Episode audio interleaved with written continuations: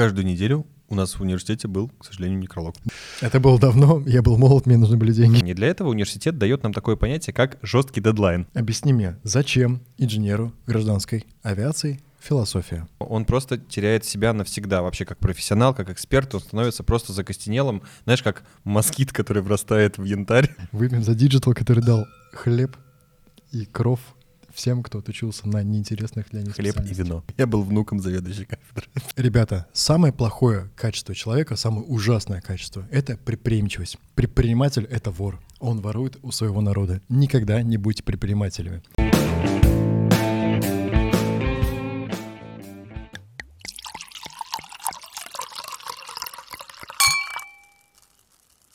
Всем привет.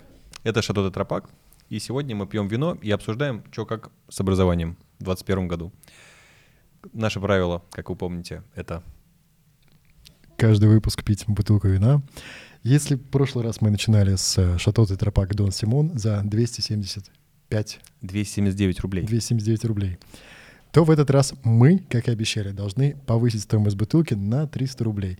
Мы чуть-чуть вас обманули, и она стоит не 575, а 590 рублей. Это прекрасное вино, я очень надеюсь. Ну, мне очень понравилась этикетка. Карминер. Джетлаг. По-моему, это Чили. Да, мы поднялись. Угу. Это нормально. Идеально. Я надеюсь, сегодня она будет так же мягко, как Дон Симон. Прекрасная этикетка. Мне очень нравится типографика. Ты помнишь, кстати, что Дон Симон был очень неплох? И... Дон Симон был прекрасен, и для меня это было просто откровение, что Дон Симон, учитывая его стоимость, действительно хорош. Будет очень обидно, если вино, которое дороже в два раза, окажется хуже, чем Дон Симон. Я бы сказал, что он задал высокую планку.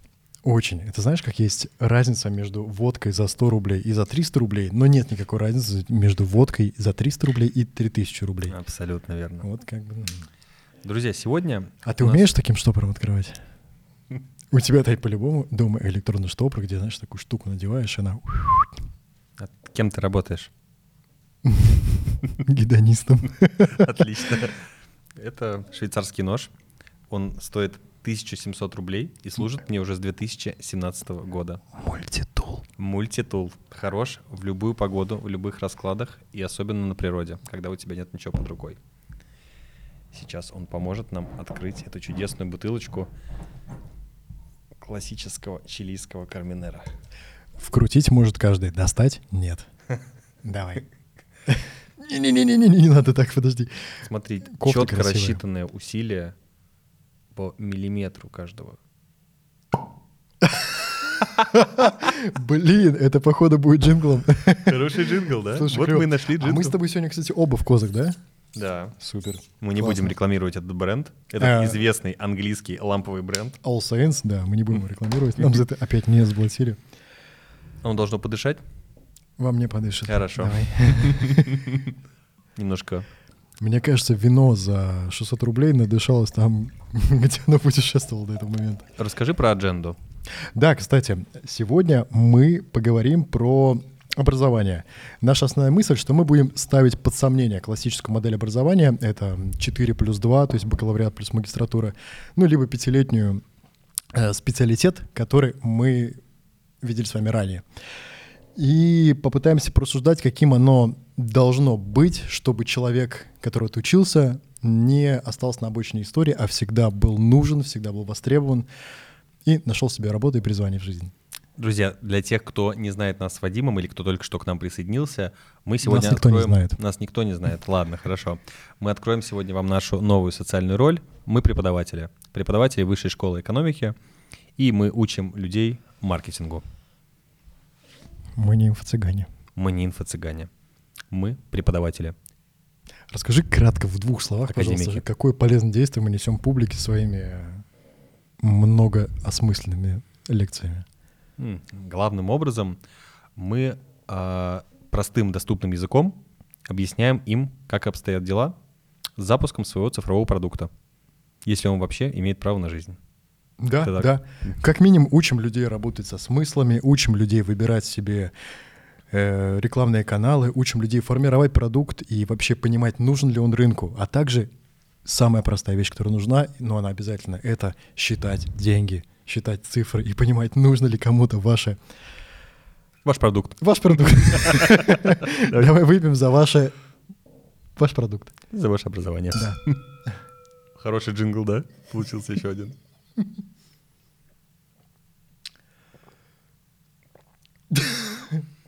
Он хорош. Блин, я надеялся, что сейчас после Дона Симона будет э, какое-то терп, терпкое пойло в стакане, но нет, оно мягкое, оно вкусное, и все же это оно.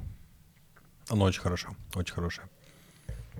Итак, на самом Кстати, деле... очень хорошо. Да, интересно, что мы работаем э, в максимально нерегламентированной нише, да, и по сути то, чему мы учим людей, это маркетинг, околобизнесовая тематика, это как раз та самая отрасль, которая еще только формируется, несмотря уже на то, что сейчас 20, 21 год на дворе, но работать и учить в такой категории, наверное, это одна из самых гибких вообще историй, которая может быть, да, потому что у нас, в отличие от каких-то промышленников, вообще нет никаких формальных требований к человеку, который является нашим выпускником. Абсолютно, кроме денег в кассе, но опять же, никто не требует деньги в кассе, поэтому мы можем, э, мы и наши коллеги всегда могут обучать своим подходам, которые, к сожалению, нельзя также верифицировать, и это проблема ниши. Но давайте мы сегодня обозначим э, небольшое дисклеймер. Мы сегодня будем говорить об образовании, которое находится за пределами юриспруденции, медицины, инженерии, что там еще, авиации.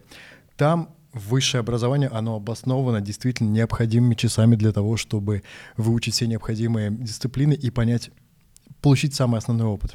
Например, в авиации мы не можем сделать двухмесячный курс э, «Научись пилотировать Boeing 767 и зарабатывать 10 тысяч рублей». И уже через 10 неделю ты долларов, будешь да. зарабатывать от Да. 10 тысяч долларов всего за два полета. Да, да, да, мы такое не можем сделать. Нет. Поэтому мы эти сферы исключаем и рассматриваем только э, остальные, которые не регламентированы. Это digital, это, возможно, Креативная индустрия в целом, Да, все, что да, около да. этого. Ты знаешь, я, кстати, подумал, и мне пришла в голову идея, что обычное индустриальное образование, классическое, которое идет от профессии, да, то есть вот как раз пилот гражданской авиации, например, да, или там промышленник, не знаю, человек, который занимается металлургией, все это очень тесно связано с высокой формализованностью и наличием огромного количества регламентов в этих профессиях. понимаешь, регламент написано кровью. Все. Да, да. Как правило дорожного движения. Все написано кровью. И вот как раз, вот, вот он критерий. Те сферы, где правила не написаны кровью, мы их можем ставить под сомнение. которые менее регламентированы, в которых есть Да. место для более гибких подходов. Да. Например, нет ничего более гибкого, чем тот же маркетинг, потому что ты можешь решить достигнуть цель 50, да нет, 50 тысячами разными способами. И правильно? Никто не пострадает, если ничего не получится. Да, на крайний случай ты всегда раздашь листовки на Красной площади. да, да, да. И это реально сработает в какой-то степени. Но давай рассмотрим, откуда вообще взялись эти четыре года обязательного образования, четыре года университета. Или в мои времена это было пять лет, специалитет. Мы Мои пять лет учились. да. Сейчас это четыре года бакалавриат. Ты и специалист у нас? Я специалист. Я тоже. Кстати, я выпускник Московского государственного технического университета гражданской авиации по специальности организатор перевозок на воздушном транспорте, он же логист. Встретились авиатор-логист и гуманитарий, а я выпускник Московского государственного лингвистического университета факультета журналистики. Приветствую. Я надеюсь, у нас сегодня будут горячие споры. Но, кстати, э, справедливости ради, я такая половинка между инженером и гуманитарием, потому что у нас была и филология, у нас... Мы строго рассчитывали всю экономику. Я о юнит-экономике узнал из университета, когда мы считали окупаемость э, авиакомпаний на сроки 7 лет и так далее.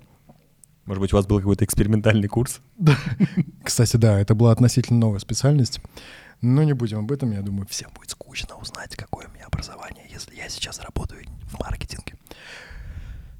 Кстати, позже я хочу, чтобы ты напомнил мне рассказать о том, почему я не работаю по специальности. Я тоже. В тему. Да, кстати. Выпьем за это. Выпьем за digital, который дал хлеб и кров всем, кто отучился на неинтересных для них Хлеб и вино. Это не реклама.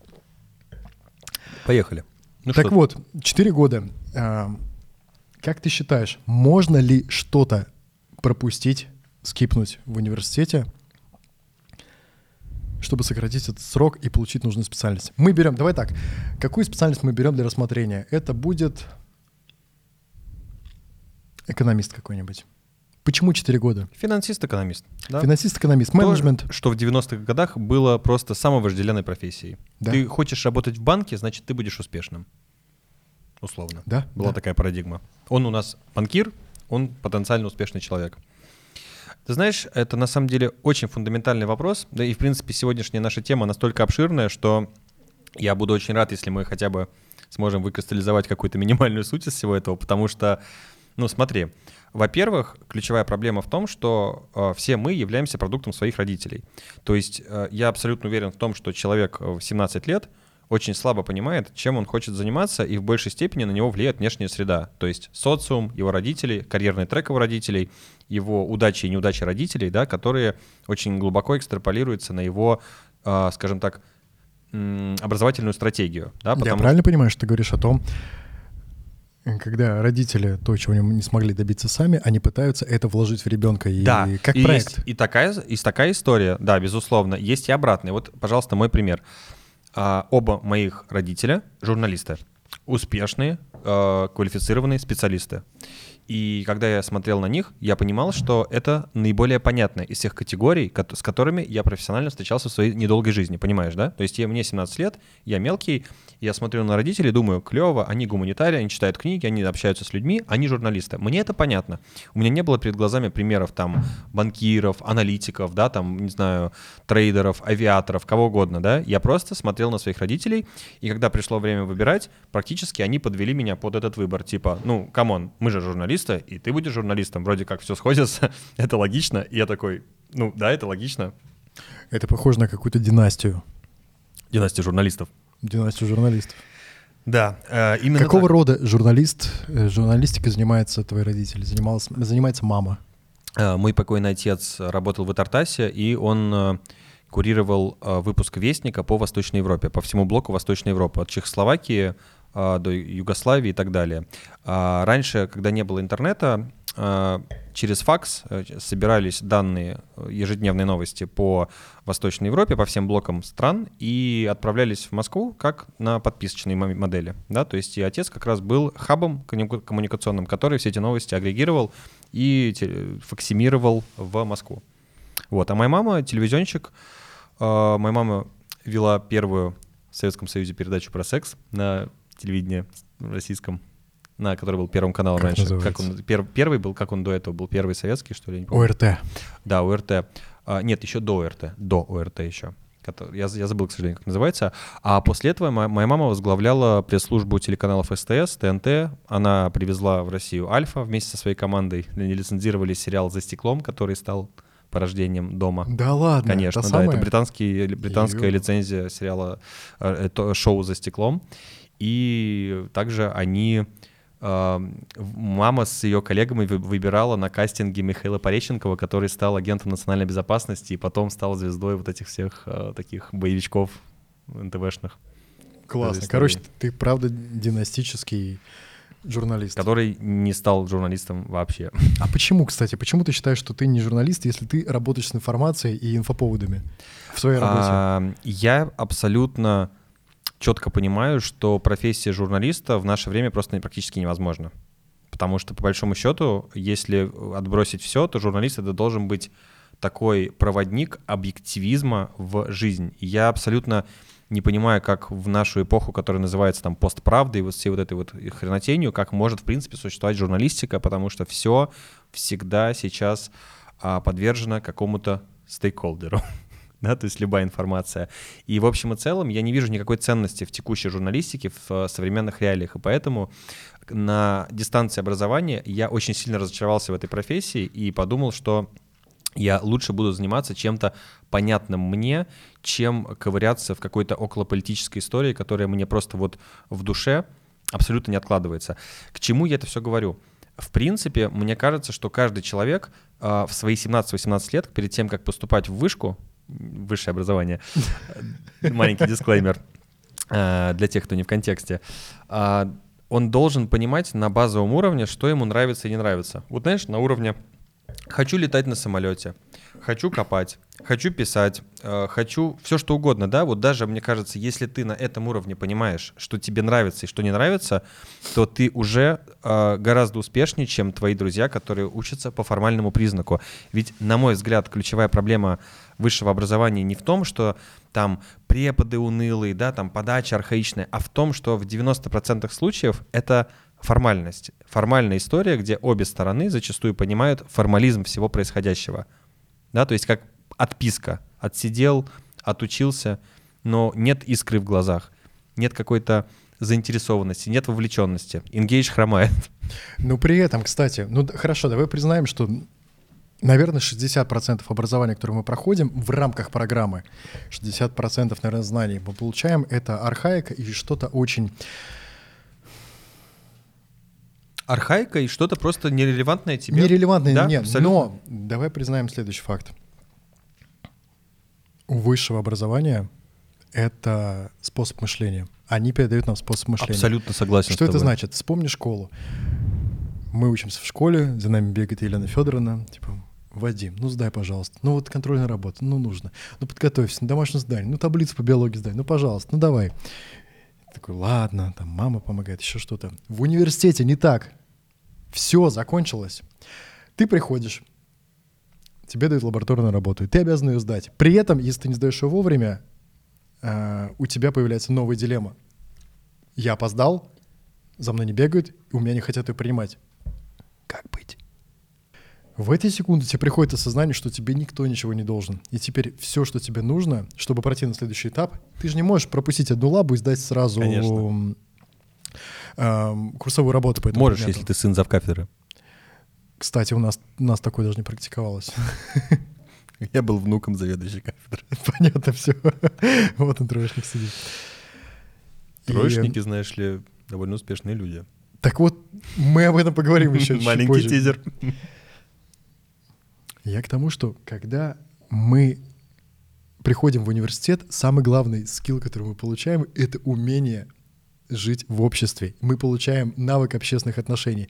Что это значит? Завтра у тебя предзащита диплома, а сегодня у тебя не стоит один из важных экзаменов, который должен допускать тебя к этому диплому.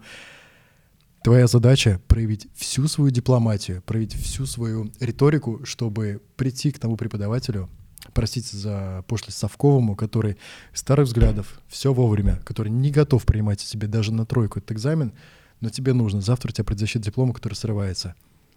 Всю свою кунг-фу ты применяешь, чтобы найти способ, как это получить. Само собой, мы никогда в жизни даже, фу, господи, не говори мне, какой коррупции. Нет, ни в коем случае. Но умение договариваться, умение найти подход к нему, немножко эмпатии и получить эмпатию от этого преподавателя. Тот самый навык, который нам нужен. Давай Перего- это. Лучшая школа переговоров — это университет. Мне очень нравится ход твоих мыслей, и я хочу немножко дополнить тебя. А, Если я правильно понимаю, то мы приходим к тому, что университет наращивает абсолютно фундаментальные навыки, такие как учиться учиться. Он создает Да. условия для того, чтобы ты мог организовать свой труд на хотя бы базовом уровне. Для этого университет дает нам такое понятие, как жесткий дедлайн. Первый, впервые в нашей Да, жизни я практически. к этому вел. Да, и по большому счету, а, почему это хорошо? Знаешь, я сейчас возникла такая картинка, я положил на другую чашу, чашу весов программиста-отшельника, супер гениального, который живет в лесу, который не учился даже в школе, и который действительно делает крутой продукт, но он не в состоянии коммуницировать с людьми, он не в состоянии выдерживать сроки, нормально общаться, потому что этот человек не адаптирован под социум. Понимаешь? А университет, по сути, а, наверное, одна из ключевых задач, как я это вижу, это адаптация человека под а, такие софтовые, абсолютно софт-скиллы соц- социума в моменте, в той реальности, которая существует. Потому что все равно, несмотря на некоторую архаику, университет погружает человека в среду. В среду так, или иначе единомышленников, людей, которые оказались с тобой в этих стенах, кто-то по формальному признаку, кто-то нет. Ты всегда можешь у кого-то что-то спросить, у кого что-то получается, да, то есть ты в любом случае начинаешь вариться в таком полноценном контексте, контекстуальном обществе, да, которое с тобой так или иначе пытается достигнуть, пройти этот трек, собственно, 4-5-летний, да. И вот, наверное, это ну, одно из основных. Здесь еще возникает куча второстепенных вещей. Вот помнишь, как мы с тобой еще до записи обсуждали, типа, а, какое преимущество у человека, который а, не знаю, а, читал условно Улиса от того, который вообще ни хрена не читал, да, и просто начал работать с 16 лет и там двигает товарочку через арбитраж. Кто из этих... Да это очень классно вспомнил. Кто из этих людей более состоятельный и успешный? Я лично считаю, что вот такая вот вещь, как, например, ну, если упростить, чем отличается бэкграунд наличия базового гуманитарного образования от его отсутствия? Скорее всего, это просто возможность поддержать разговор с каким-нибудь интересным, да, крутым да. заказчиком, который дополнительно поставит себе маркер, что М, это интеллигентный, образованный человек, значит, у меня будет выше кредит доверия к нему, и, соответственно, твое первое впечатление о тебе, как об эксперте, наберет больше очков. Ты знаешь, это ты очень хорошую тему затронул, которая называется эрудиция. Да, да. Я очень четко разделяю людей умных и эрудированных. Меня эрудиция впечатляет гораздо больше. Человек инвестировал в это какое-то время, чтобы узнать новые темы. Тот самый small talk всегда показывает, какие у человека базовые фундаментальные ценности. Насколько он расслаблен. Да, по пути ли нам. Не стоит ли он и потеет, и трясется так, знаешь, когда ты... Самое не, не такое, знаешь, раньше, лет 10 назад было чувство неловкости, когда заказчик тебя встречает, и ты с ним в лифте. Двери да, закрываются, да, да. и тишина такая. Особенно, когда вы попрощались, только что руку пожали, и все. И вам в одну сторону. И очень неловко. Реально есть такое. Ну вот. все, у нас, правда, купили первую интеграцию. Мы не будем... Студия звукозаписи Covercast принесли нам сырочек. На этот раз ты выпьешь, ты чокаешься и не пьешь потом. Мне кажется, ты просто пытаешься меня напоить. Нет. Я слежу.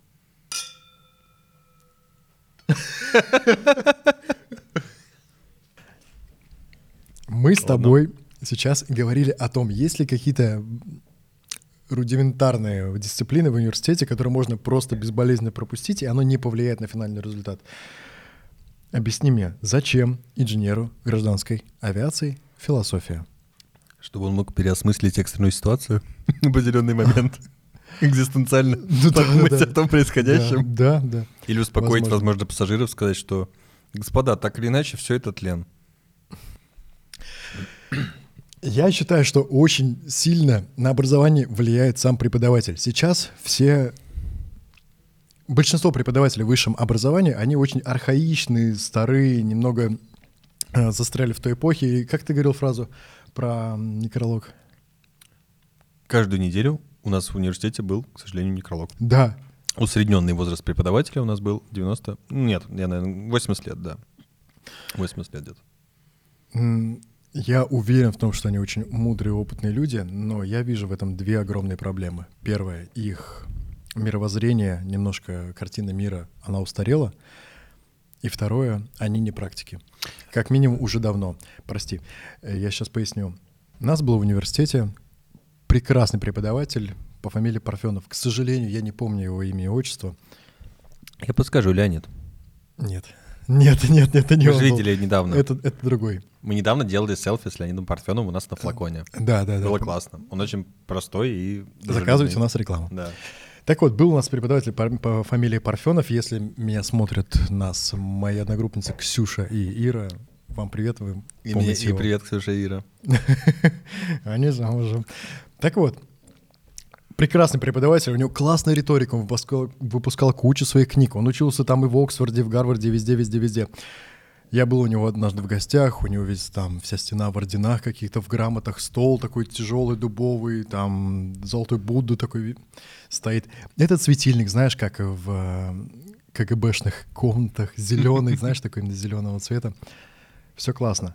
Шикарный преподаватель, но он говорил одну очень жесткую вещь, которая у меня впилась в память. Когда он преподавал нам экономическую, на секундочку, теорию, его фраза. Ребята, самое плохое качество человека, самое ужасное качество — это предприимчивость. Предприниматель — это вор. Он ворует у своего народа. Никогда не будьте предпринимателями. Ну, чисто такая советская установка да, в общем и да, целом, да, да, и как раз из наверное, многих э, советских каналов, в общем-то, коммуникации сыпется как раз такая история, что ну, это даже касается не только предпринимательства, а то, что ты выбиваешься из стада, ты уже априори какой-то девиан, да, соответственно, и с тобой что-то не так. Ты, значит, либо мошенник, там, либо вор, либо кто-то еще третий. Ну, прости, это уже были десятые года, это уже были десятые года, уже 30 лет практически, ой, прости, 20 лет как не актуальна эта модель. Ну, то есть, чему может научить преподаватель по экономической теории? Ладно, я не буду сыпаться в том, что он не миллионер и так далее, но если он считает, что предприимчивость — это плохое качество человека, он э, хочет что? Чтобы мы учились считать цифры или почему пытался заложить в нас этот смысл? Есть большая проблема. Я на самом деле абсолютно не вижу никакой корреляции между... Ну, как ты знаешь, может быть, я тебе уже говорил как-то, я не сторонник, наоборот, вообще иджизма. То есть я не вижу никакой корреляции между возрастом и э, закостенелостью. Я, наоборот, считаю, что человек в тот момент, когда он перестает быть открытым новому, он просто теряет себя навсегда. Вообще как профессионал, как эксперт, он становится просто закостенелым. Знаешь, как москит, который врастает в янтарь, и все. И, и вот в музее его можно выставлять. И я к тому тебе это говорю, что это может произойти в 20 лет, и в 30, да, и у меня есть знакомые, которые там 30-летние старики, которые говорят, что вот то-то-то, там, и в наше время, то есть это уже все, это проехавшая история. Я считаю, что любое преподавание, даже самое классическое, индустриальное, в таких отраслях, как авиация и прочее, оно должно адаптироваться под модель потребления информации, актуальной в этом времени. Потому что в любом случае образование — это потребление информации, такое же, как потребление контента. И оно должно быть актуальное. Знаешь, вот хороший пример — это Курсера. Знаешь, замечательный продукт, совершенно, да, просто топовый. Так вот, Курсера существует уже много лет. И первые выпуски Курсеры, вот с чего ведь она начинала? Там были адаптированные программы Гарварда, там кру- крутых всяких университетов, да, Оксфорда. Так как это все выглядело? Это были, да, отлично, записанные видосы, когда сидит дедушка, у него сзади а, красивый дубовый стеллаж с книгами, и он очень размеренно Отлично. И он очень размеренно перелистывает страницы, очень монотонно что-то читает. Он вообще не торопится. Но мало кто помнит, что сейчас в современном мире фокус внимания составляет пару секунд. И микрообучение и вот эти форматы появились неспроста, не потому что это модно и потому что это круто, а потому что это ответ на запрос людей. Люди хотят... На режим потребления. Да, целом, сейчас да. парадигма вот потребления как медиа, так и вообще любой информации, она очень быстрая. Человек, а, то есть я считаю, абсолютно вот свято верю в то, что даже любое самое архаичное индустриальное образование можно разбить на миллион, декомпозировать на миллион каких-то интересных э, блоков и учить в новом формате. Вопрос в другом, что это не гибкая история. И, видимо, видимо, вузы к этому еще не пришли, потому что не забывай, что по мужской части населения у нас есть такой прекрасный ресурс лидогенерации, как военкомат, который посылает лидов по высшему образованию и делает это просто бесшовно. И емкость этих лидов зависит только от рождаемости мальчиков и достижения 18-летнего возраста. Да, да. Не, про военкомат. Какая конверсия, Вадь? Кстати, по, Кстати. по сути, одна из причин, почему люди выбирают именно классическое образование, а не быстрые курсы получения новой квалификации, это отказ... ну, чуть-чуть отсрочить. Неизбежно. Или не, неизбежно. Нет, отсрочить, знаешь, вот эти действия, которые помогут тебе хоть немножко избежать армии. То есть ты этим Пожить займешься... нормальной жизнью. Да, 4 года. Дим, ну по сути тогда у нас получается что? У нас преподаватели все делятся тогда на три вида. Это те самые архаики. Ты правильно сказал про иджизм. Окей, это не про возраст та же наша коллега из Высшей школы экономики, э, методолог, она довольно прогрессивно мыслит, я считаю. Поэтому, да, согласен, эйджизм не включаем. Есть преподы архаики, есть те, кто только что выпустился из университетов и идет в качестве аспирантуры, в качестве практики преподавать и проповедует те же самые архаичные способы и метод образования. И третье — это преподы практики. Это те люди, которые находятся в рынке, но Казалось бы, а в чем их интерес? За маленькие деньги они не пойдут читать селекции. И тут появляется вторая мотивация, с которой, собственно, мы с тобой пришли. Раз, практика риторики. Два, практика обучения. Третье — это, ну давайте признаемся, это бейджик.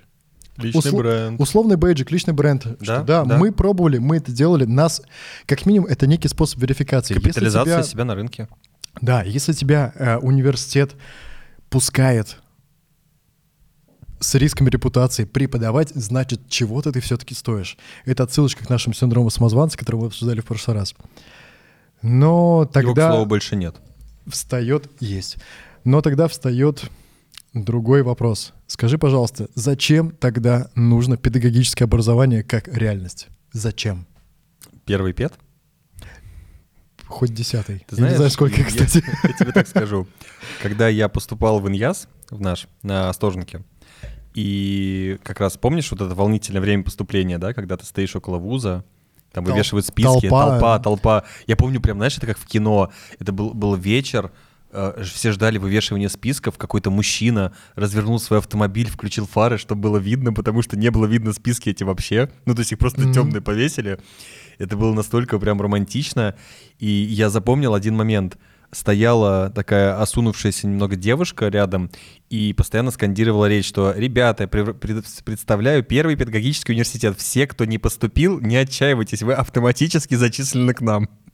Я когда туда тоже пытался поступать, точнее, я подавал туда заявку, но в итоге выбрал свою гражданскую авиацию. И я помню момент, вывешивание списков — это не самый нервный момент. Самое нервное — это когда ты подаешь документы. Там была огромная толпа куча людей, все толкались, там где-то кто-то потерял листочек с очередью, а люди записывались. То есть там Иванов первый, там шестнадцатый, Петров да, и так далее. Да. И кто-то потерял якобы случайно этот листочек, и началась давка. Я помню картину, когда люди выдирали волосы друг другу. Я серьезно видел картину, когда у женщины на плече были вот так вот чужие волосы. Была давка, были крики, ощущение, что это какой-то новый митинг. Поступление убивает. Поступление убивает. да, да, да. Поступление убивает. И сейчас, кстати, мне кажется, романтика в этом всякая пропала. Ты, ты узнаешь, ты подаешь документы, наверное, онлайн, ты узнаешь об этом онлайн.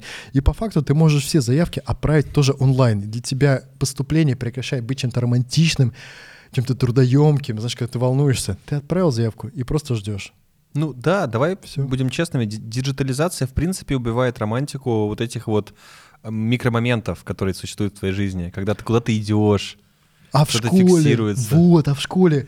Короче, я помню момент. Давай издалека зайдем. Сейчас я общался недавно с ребятами, у кого дети сейчас учатся в школе. Ну, примерно 13-14 лет. Я не знаю, сколько это, какой-то класс? Класс седьмой, наверное? 13-14 лет — это пятый класс. Да нет.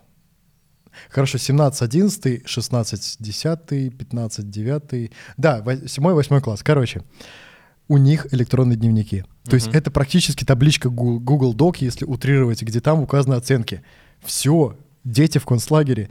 А куда пропала романтика? Ты помнишь, что ты получил плохую оценку, у тебя дневник только начался, и ты что делаешь? Ты дневник прячешь за холодильник, а сам заводишь себе новый, проставляешь новые себе оценки, записываешь заново домашнее задание. А и берешь одноклассницу, которой самый такой неплохой почерк, и просишь ее подделать подпись учительницы. Все, и делаешь все то же самое, полный копикет, только без той оценки. Или без какого-то замечания, что тебя выгнали с урока или не пустили в школу. Пропала романтика. У детей отнимают изобретательность. Я считаю, что в этом проблема. Я за диджитализацию, я маньяк табличек, ты это прекрасно знаешь, мои коллеги и друзья все это прекрасно знают, но том, что у детей отнимают именно этот креатив, подходы, как прогулять, как найти, как списать, это ужасно. Да, согласен Романтика убивается. Я хотел бы сказать, что у меня эта романтика была, но есть очень грустная и печальная новость, что я учился в лингвистической гимназии номер 1531. Это была первая школа в России, да, и в Москве, а, на которой в 97 году, когда я учился в первом классе, решили применить экспериментальную систему. Я учился по карточке, отчетный. На нашей школе тестировали эту модель. У нас были карточки, которые трекали твой вход и выход из школы, и была карточка, на которой твои родители кладут деньги, и ты через аппарат покупаешь э, в столовой школьную пиццу, ту самую круглую, и всю вот эту хренотень. Сколько у вас стоила пицца, кстати? 15 э, рублей, по-моему, или 17, если не ошибаюсь.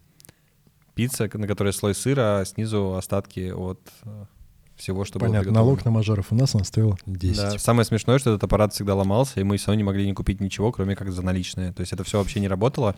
Это был огромный ELT-монитор, как помнишь, Kiwi аппараты раньше, только это был ELT-шный монитор круглый, а, упакованный в такой короб с сенсорной штукой. Полная дичь на самом деле.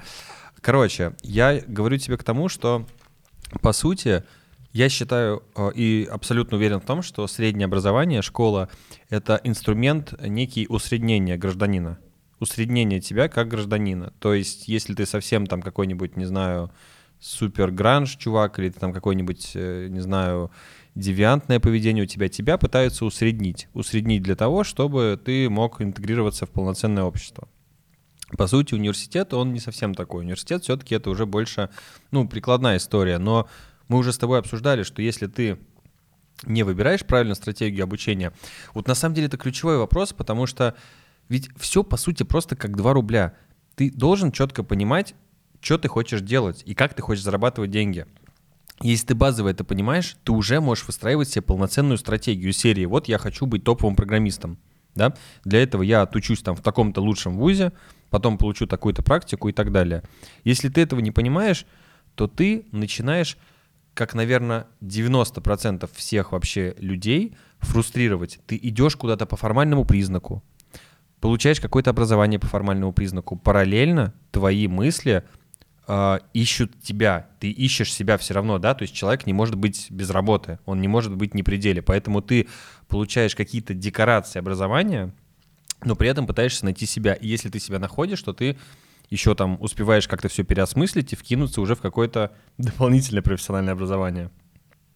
Когда мы заканчивали университет, мы были романтизированы, мы думали, сейчас мы пойдем работать в авиакомпанию, будем сразу рассчитывать ту самую задачу камевоежора, как отправить рейсы, чтобы они были максимально выгодными, приносили больше всего денег и меньше всего гоняли холостых рейсов. Оптимизация, да? А нам говорят, ребята, вам нужно пройти кухню авиации. Идите либо в э, отдел распределения багажа, либо в настойке регистрации. И, естественно, у нас нюанс. На стойке регистрации при всем уважении может устроиться любая девочка, которая приехала только что из региона, и у нее нет высшего образования. У нее среднее специальное, или, возможно, у нее даже есть после ноги. школы. У нее есть ноги. На этом даже ноги не нужны. Мы вырежем. И при всем уважении у меня была огромная обида, что наши ребята, краснодипломники, чтобы пройти кухню авиации, они должны были работать на тех же самых стойках регистрации, что и люди, которые не получили этого образования, не прожили этот опыт и не получили эти навыки. В этот момент я понял, м-м, первый маркер. Второй, когда я встретил несколько выпускников четырех или пятилетней давности, я спросил, ребята, а кем вы работаете, сколько зарабатываете? Были разные должности, там начальник отдела, третьего заместителя, пятого, второго дворника и так далее. Сколько? 100 тысяч рублей. Хорошая сумма, но не чтобы к ней идти пять лет. Конечно, конечно. Пять, то есть ты пять лет учишься, и потом пять лет работаешь, и в итоге ты приходишь к 100 тысячам рублей. В этот момент я понял, что никаких перспектив в этой сфере нет. Здесь нет также денег. Я понял, что нужно искать что-то другое. И как раз на последнем курсе мне подвернулся маркетинг, в который абсолютно легкий вход. Быстро интересные ребята. Но многие люди, кто идут сейчас в университет, с кем я общался, я вижу одну и ту же простую закономерность. Почему тебе нравится университет? Я хожу не чтобы учиться, просто там очень много классных ребят. Тусовка. Среда. Среда, тусовка. И поэтому какой бы ни был классный преподаватель, э, самое главное — это среда. Это то, это э, те самые необходимые минимальные ништяки, которые дает университет при обучении. Собственно, сама площадка, она должна быть романтичная. У нас университет был в двух корпусах. Один новый, такой красивый, в стиле советского конструктивизма, красивое здание на водном стадионе, но при этом был еще старый корпус. Выглядело очень архаично и жутко. Архаично — это комплимент. Неприятно было там находиться. Приходя в универ, мне хочется, там, там было лучше, чем дома. Как тот же Артемий Лебедев говорит, на работе должно быть лучше, чем дома, тогда люди потянутся туда. Вовлеченность, мой друг. Вовлеченность. Я не хотел быть в университете, в старом корпусе. Там очень плохо. В новом классно, кружки и так далее. Но все, что нам давали делать в университете, это журнал, по-моему, назывался «Стальная птица». Ужасно. Романтично. Знаешь, он ужасный. Он на черно-белой бумаге. Ой, да. В черно-белом формате выпускался. И на этом заканчивалась вся самодеятельность. Ну, естественно, танцы, пляски на сцене, какие-то конкурсы и так далее, само собой. При этом не было реальной живой деятельности. Можно было проходить какую-то практику, которая делает всегда стол. Я писал диплом по системе распределения багажа автоматически. Она тоже пошла в стол, потому что это все не жизненно. Но я был очень впечатлен, как высшая школа экономики. Она использует ресурсы студентов, которые им же потом помогут. Например, у нас на факультете возникла задача сделать огромную работу по поиску и исследованию, и у нас просто не хватало сил. У нас не хватало времени, не хватало рук привлекли студентов. Они получают, да, свои какие-то репутационные баллы, но при этом они занимаются реальной деятельностью, которая уже применяется прямо здесь. Она нужна, и пользуются взрослые яденьки, которые делают, выполняют свои задачи. Также мы с тобой знаем очень много наших коллег, кто является сейчас студентами. Кто-то организовывает свои образовательные программы совместно с э, крупными там, департаментом здравоохранения Москвы. Кто-то помогает делать э, большие исследования в нашем факультете кто-то организовывает мероприятия. Это же круто. Человек на выходе будет иметь некие навыки организации, общественной коммуникации, построения программ. Мне кажется, что это вот то, что ты сейчас сказал, это самое ключевое, чем вообще отличается архаичный тот же вуз от, например, высшей школы экономики, в которой мы работаем, да, потому что э, как я примерно сейчас могу понять, обычный архаичный традиционный подход, он совершенно не подразумевает под собой такую некую закрытую экосистему, да, которая рециркуляция, то есть есть преподавание, практика и взращивание кадров, да, то есть вуз просто по сути, ведь есть две большие разницы, получить образование и быть образованным, да, это вообще, то есть две разницы, ты можешь получить Факт. образование, да, да. ты просто с корочкой ходишь, ты ничего из себя не представляешь, но при этом ты, я получил образование, и второе, когда ты образован.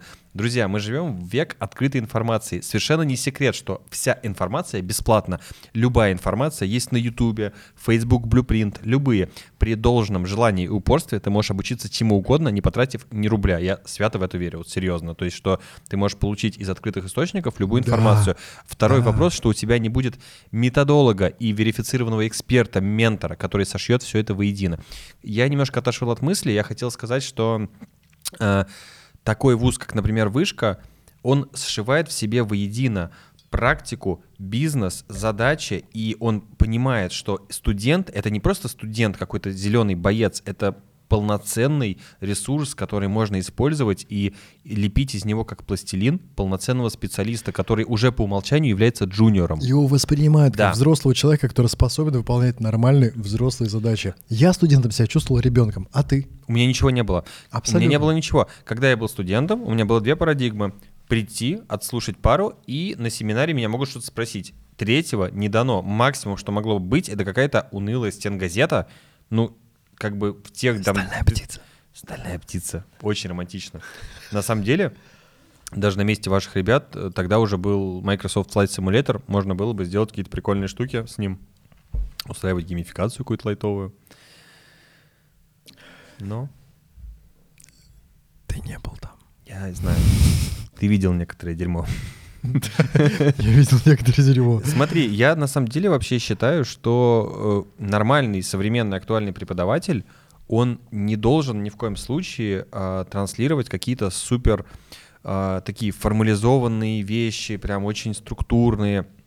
Это, наверное, даже в большей степени человек, который задает тебе траекторию мышления в контексте, да. в контексте данной области или категории, а дальше ты уже сам крутишься в этом контексте. Учишь рыбачить. Да, учишь рыбачить. То есть он не дает тебе удочку и леску. Он говорит тебе о том, что, чувак, смотри, вот ты должен поймать рыбу. Для этого можно сделать раз, два, три, четыре, пять, шесть, семь действий. Выбирай, поляна большая. Места хватит всем. И ты уже адаптируешься под эти условия. Окей, ты хорошо тему затронул. Давай так. Предположим, у нас э, есть в руках полный карт-бланш на то, чтобы сделать идеальное образование в России. Мы понимаем, что очень важны преподы. Давай определим критерии, какой преподаватель нужен университету будущего. Номер раз. Давай а, пойдем по приоритизации. Наверное, самый главный критерий Понятно, что все мы люди, ничего объективного не существует априори, все субъективно. Но, скорее всего, главный критерий — это открытость человека и, грубо как по-хипстерски скажем, open-minded person. То есть не предвзятый. Не, не то, что не предвзятый, он открыт разным точкам зрения. То есть он готов изменить свою точку зрения, если среда даст ему необходимые для этого данные. Я правильно понимаю, что он в, эту, в этот же момент не навязывает свою? Нет. Он, Он он, тр- передает некий базис информации и правила, как с ней работать, но не навязывает свою, что, ребят, предприниматель — это плохой человек, это самое ужасное качество человека, вы воруете у своего народа. Я думаю, что в таких гибких э, средах, как наша, маркетинг, где вообще нет плохого, хорошего, там условно, да, плохого подхода, хорошего, есть миллион разных способов, он транслирует общий подход и накладывает на этот подход свой реализованный опыт. И очень круто, вот как, например, мы с тобой, да, любим говорить в своих лекциях, что с огромным дисклеймером, типа, чуваки, это мой личный опыт, мой и моей команды. Он может отличаться от вашего опыта. Игрушка в коробке может быть другого цвета и в другой комплектации, чем в рекламе. Как бы вот в этой теме. Погоди, погоди. Сейчас мы, я сейчас хочу, чтобы мы это зафиксировали. Первое, он должен быть open mind, то есть Да. не навязывать свою точку зрения. Это знаете, как есть гонза журналистика, которая ведется Да, да, сугубо таким жестким, хриплым своим мнением, которое ты чувствуешь прямо. Авторская журналистика. Авторская журналистика, да. Гонза Как преподаватель. Томпсона, помнишь? Гонза, Гонза преподаватель, который внесет все через призму своего опыта. Да, он должен быть open mind. Второй, ты правильно заметил, что... м, Напомни. Ну, по сути, реальная практика в синергии с этим. Он, он, Он практик. Второй, он должен быть... Он экстраполирует свой опыт, накладывая на подход, и говорит, что вот я этот подход делал так-то и так-то для решения такой-то задачи, получил такой-то результат. Вот живите с этим. Придет 10 человек и скажет вам еще другие результаты, но я вам рассказываю это. Потому что я достиг этой цели таким путем. Но есть и другие пути. То есть второе качество это он должен быть иметь реальный опыт Этот человек, безусловно, должен быть в рынке, быть либо каким-то... в рынке. Да. Вот что важно. Он должен быть обязательно в И рынке. он должен быть акту- практикующим специалистом. Да, да. актуальным, прости за канцеляризм, то есть он должен быть актуальным экспертом, который владеет актуальным пулом инструментов и понимает, что ему нужно применить для того, чтобы достигнуть какую-то цель или решить какую-то задачу, поставленную ему заказчиком. То есть именно поэтому, как ты очень вначале правильно говорил, скорее всего, чистые академики живут в уже абсолютном космосе, оторванном от реальности, потому что у них очень давно отсутствует практика, кроме каких-то бумажек там, да, и так далее, и они уже просто потеряли свою хватку давно. Абсолютно логично, поскольку они вне контекста процессуального, да, именно с работы. Они просто вот транслируют как одно и то же и накладывают на это какие-то новые детали, но это не может быть настолько ценным, как, ну вот смотри, да, то есть опять же э, требуется же верификация от сообщества, правильно? То есть если мне, например, заплатили деньги, компания заплатила мне деньги, я решил ее задачу, и люди довольны, это, наверное, говорит о том, что я сделал работу, ну, хотя бы вы- выдержав ожидания. Это верификация от Да. клиента, подожди. А давай прикинем, что есть некая верификация, как ты сказал, от сообщества. Что это значит? Тебя приглашают на отраслевые мероприятия. Помимо основного преподавания ты занимаешься тем, что читаешь какие-то, возможно, мастер-классы на отраслевых мероприятиях. Второе, тебя постоянно тегают, упоминают. У тебя берут, как называется на просфит, комментарий, да? У тебя берут профессиональный комментарий на ту или иную тему. Ты забыл самое главное. М? У тебя автоворонка. О, Господи. Взял Ну, все. всё- всё к этому взял, идёт. взял, все опошлил. Да. Да. Кстати, у нас винный подкаст, поэтому сегодня я в винных носочках. Это Прекрасно. Да. видно? Видишь? Тут вино, тут Видно. бокальчики. Да. Вибо лавина. Ну и, собственно, очень тоже важный момент. Он должен быть авторитетным. Это не связано с личным брендом. К примеру, все знают, что к Диме Бескровному можно обратиться, если он умеет работать с репутацией. Хотите работать с репутацией, первое, что должно быть, это Дима Бескромный. Знаешь, как в ФБ, мы видим постоянно публикации, ребят, посоветуйте, пожалуйста, кого-нибудь, кто занимается тра-та-та-та. И мы такие тегаем, «М, это он, пом- Суетолога ищут. Советологи, да. Нас просто... Я объясню контекст шутки. Нас раздражают все истории, когда новым решением задач приобрет- а, присваиваются новые названия. Типа кто-то настраивает рекламу таргетированную, таргетолог, Тиктолог. ктиктолог. А, я видел, по- помнишь, был пост, ребята, а если у вас у кого-нибудь э, специалист по Смысло- созданию чек-листок, чек-листов. Чек-листолог! Чек-листолог. Еще, по-моему, по смыслам было, типа смыслолог или кто-то там. Смыслолог, да. Ему придумали суетолог. Подкастолог. Мы подкастологи. То есть, кто продюсирует подкасты. Кошмар. Вообще. Суетолог. Так вот. По большому счету, я примерно, знаешь, как сейчас просто такой mind- большая mind -карта сфор- сформировалась в голове. Я думаю, что любое образование, индустриальное, дополнительное, профессиональное, вообще пофигу какое, должно быть просто очень сбалансированной историей между практикой, а, вообще рынком, да, и практикой непосредственно индустрии образования и конкретным индивидом каждым. Вот в этот вот тр- треугольная такая, знаешь, история, треугольник, где каждый должен быть актуализирован, иметь понятный запрос и иметь свой вес, да, то есть и вот при таком подходе, наверное, это вполне может существовать, потому что, как мне сейчас показалось, есть некий баланс сил, и по сути индустриальное образование классическое, то, что мы пытаемся как бы ну, показать как архаично, оно действительно такое, оно просто лишено, оно дисбалансировано. Оно дисбалансировано, в нем нету баланса между всеми этими историями. У него выкинута практика, выкинут индивид зачастую, да, потому что он часто по формальному признаку либо от во- военкома косит, либо он просто по родительским стопам пошел, либо еще что-то третье. Но при этом присутствует э, тактичный, методичный подход, который из года в год повторяет одно и то же. Ну, хорошо, вспомни своих преподавателей. Кто чи- читал из нее методички? Кто Были такие рассказывал? преподаватели. Очень мало, согласись, ну их процентов 20 А, сила. э, Ну хорошо, давай да. сделаем поправку на ветер. У тебя журналистское образование, у вас в принципе все завязано на том, что это публичные выступления, это риторика, это речь, это... Я такого не помню. Вот вообще такого не У помню. вас не так было? Ничего такого не Блин, было. я, с- я себе романтизирую, видимо, журналистское образование. Я-то думаю, как все, как мы рекламируем в нашей высшей школе экономики. Приходи, у тебя будет публичное выступление, ты создашь собственное ток-шоу. Кстати, это правда. Но, видимо, высшее образование себя представляет слишком романтизированно. Вы бесконечно раб- изучали зарубежную литературу. Ты знаешь, работа язык. в крошке картошки не так уж и романтизирована. Я тебе так скажу. Свободная касса. Или сударь. Ты работал? Нет, э, моя первая Давай работа... так, са- самая странная работа, которая мне сейчас покажется удивительной. Не было у меня такой работы. В 16 лет я начал работать э, заместителем э, директора киностудии ProLine Cinema на Мосфильме. Это авторский кино, который снимает фильм Александра Сакурова и так далее. Да, это российский артхаус, и я был таким э, мальчиком на побегушках, который организовывал пресс-показы и помогал в организации всяких киношных тусовок. Я не буду рассказывать про свою. Это было давно, я был молод, мне нужны были деньги. А все уже, а раньше надо было. Блин, это эксклюзив.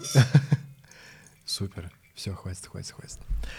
Мы Ты знаешь, я в следующий раз понимаю, что на- нам нужно будет брать уже две бутылки, потому что Друзья, мы Как растем, растут и Да. аппетиты. Это все правильно, это логично. Как растет и пошла. растет и хронометраж. да, да. Я хочу что сказать. На самом деле, вот если все это резюмировать, да, то давай немножко поиграем какой-то футуризм. А то Погоди секундочку, вот смотри, мы поговорили о преподавателях, но давай так, важны не только преподаватели, но и среда вокруг них. У тебя есть идеальный спикер, который владеет безумнейшей риторикой, умеет держать аудиторию, он практикум, все хорошо в жизни.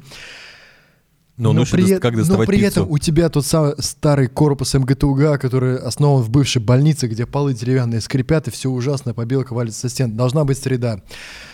Мне в этом плане нравится несколько современных университетов, где ты реально приходишь и видишь, классно, у них современные компьютеры. Почему это важно? Ты не можешь изучать основы киномонтажа в журналистике, если у тебя старый-старый допотопный компьютер.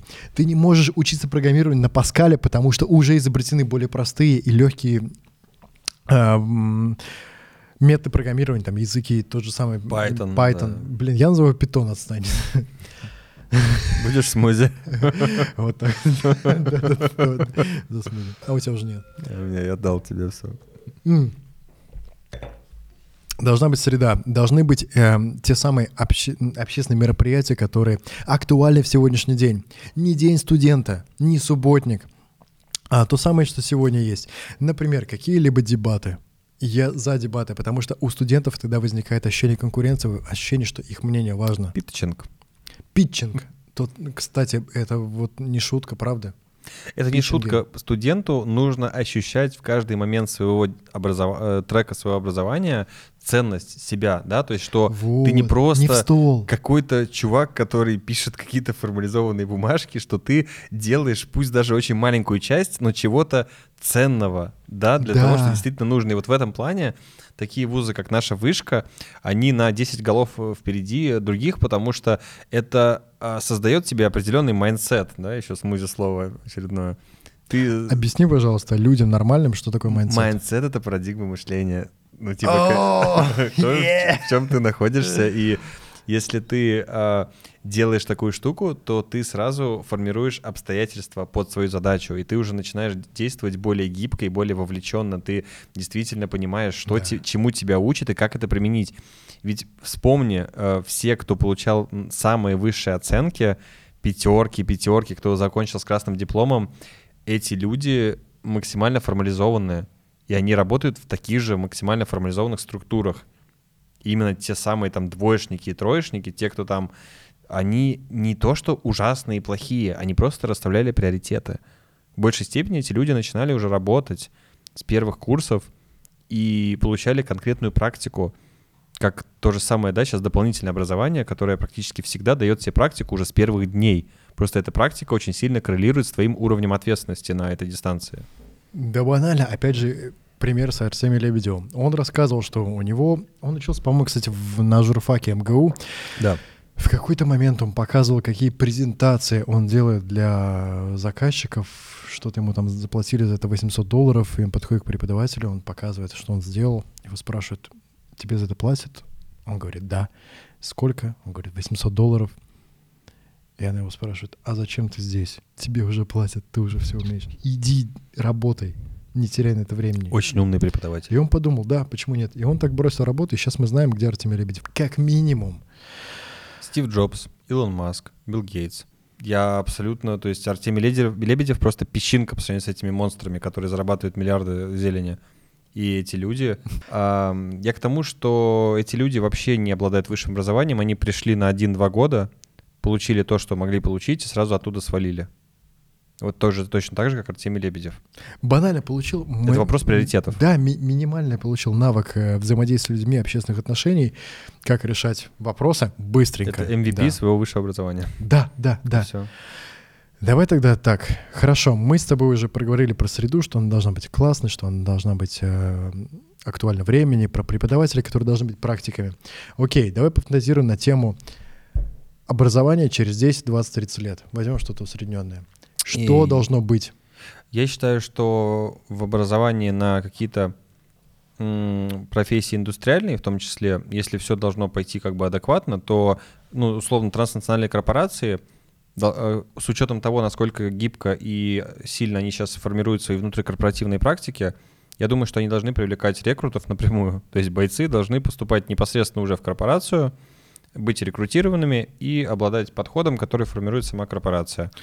Потому что внутрикорпоративный университет — это лишь MVP, на мой взгляд, инструмента, который должен потом выкатываться на общую аудиторию. Ну, это было бы логично, как я это вижу, да, развитие таких продуктов. Потому что если у вас есть сильная внутренняя практика, которая актуальна, которая гибкая, то почему бы не раскатывать ее вовне и не без всяких прокладок не притягивать к себе качественные кадры изначально? Правильно я понимаю, что в стране есть большая корпорация, которой нужны новые кадры, и она заказывает у образовательных э, систем юнитов, которые будут обучаться под ее цели. Да, наверное, если гипертрофировать, то ты э, можешь отдать своего ребенка в, школу, в гимназию номер 199 Кока-Кола. Ну, типа, ты понимаешь, что это выглядит, как будто мы снова возвращаемся к э, совковому образ- образованию, только 2.0. Там Да. то же самое. Нужны были инженеры-горняки, те, кто занимается... Только от потребностей бизнеса, Да, только теперь не о потребностях государства, да, а о потребностях предприимчивых а, людей. предприимчивых людей, которые мошенники и воруют у своего государства. Ты знаешь, мы сейчас должны с тобой по итогу нашего выпуска, пожалуйста, не воруйте у своего государства, не будьте предприимчивыми. Работайте на благо своей страны и Родины. Не воруй. А то тобі посадять. А теперь Тобі посадять, а ти не воруй. Короче, финал, я думаю, должен быть такой. Получить образование нужно какое-то минимальное, обычно. Для мамы, для того, чтобы она успокоилась. А потом делать то, что мы считаем нужным. Искать способы, как э, зарабатывать деньги и не остаться, что самое главное, на обочине истории, когда мир будет двигаться, когда мир будет идти вперед и будет появляться новые специальности и новые способы заработка денег. А, и мой простой пример, когда я помню мои родители, наверное, на первом или втором году, когда я занимался маркетингом, спрашивали, ну, ты же сейчас закончишь университет и прекратишь свой маркетинг грязный, пойдешь по специальности. Грязный такой, маркетинг. Да, да, да, свой грязный маркетинг. Потом они увидели, что Маркетинг. у меня получается зарабатывать большие деньги, чем средняя зарплата в авиации, они в этот момент перестали задавать лишние вопросы. Значит, все так работает. Да, подытожим еще раз. Высшее образование нужно для мамы, для себя и как на самом деле я обязан вам сказать, что это некий маркер адекватности человека. Работодатель не смотрит на высшее образование, но для него это будет являться, скорее всего, маркером тем, что вы умеете существовать в обществе, вы умеете коммуницировать, вы знаете, что такое дедлайн, и вы понимаете, что вам никто ничего не должен. Особенно если это э, какой-то очень ключевой навык, как журналистика, то есть работа с информацией и публичное выступление. Либо это инженерия, либо это что-то связанное с финансами. Это всегда пригодится. Если вы хороший стратег, Да. если вы хороший стратег, то вам нужно высшее образование. Если вы четко понимаете, ведь есть такие люди, у которых туннельное зрение, он четко знает, что через 30 лет он будет топовым, там, не знаю, топ-менеджером, да, в какой-то компании, в категорийной, узконаправленной, то вам абсолютно это нужно. Если вы ничего не понимаете и вы в фрустрации, то просто выдохните. Ничто не изменится, кроме военкомата. Да, да, да. Поэтому учитесь, но всегда основной приоритет обязательно уделяйте работе, практике и тем активностям, которые приведут вас к хорошим знакомствам. И помните, что, как говорили самые пошлые цитаты из ВКонтакте, лучшая работа — это монетизируемое хобби. Делай то, что тебе нравится, нащупай то, что ты любишь на фундаментальном уровне. Копать, писать, рисовать. И дальше двигайся уже в эту тему. И умеете крутиться. Это, Да. Вот это главное. Сорванный дедлайн. Та самая проблема. предприимчивость, да? Та самая при- предприимчивость, это же не, это не качество, которое объясняет зарабатывание денег. Предприимчивость — это то самое состояние души, которое позволяет тебе выпутаться из любой ситуации. Окей, бумер. Да, да, да. Ура! Спасибо, друзья, что были с нами.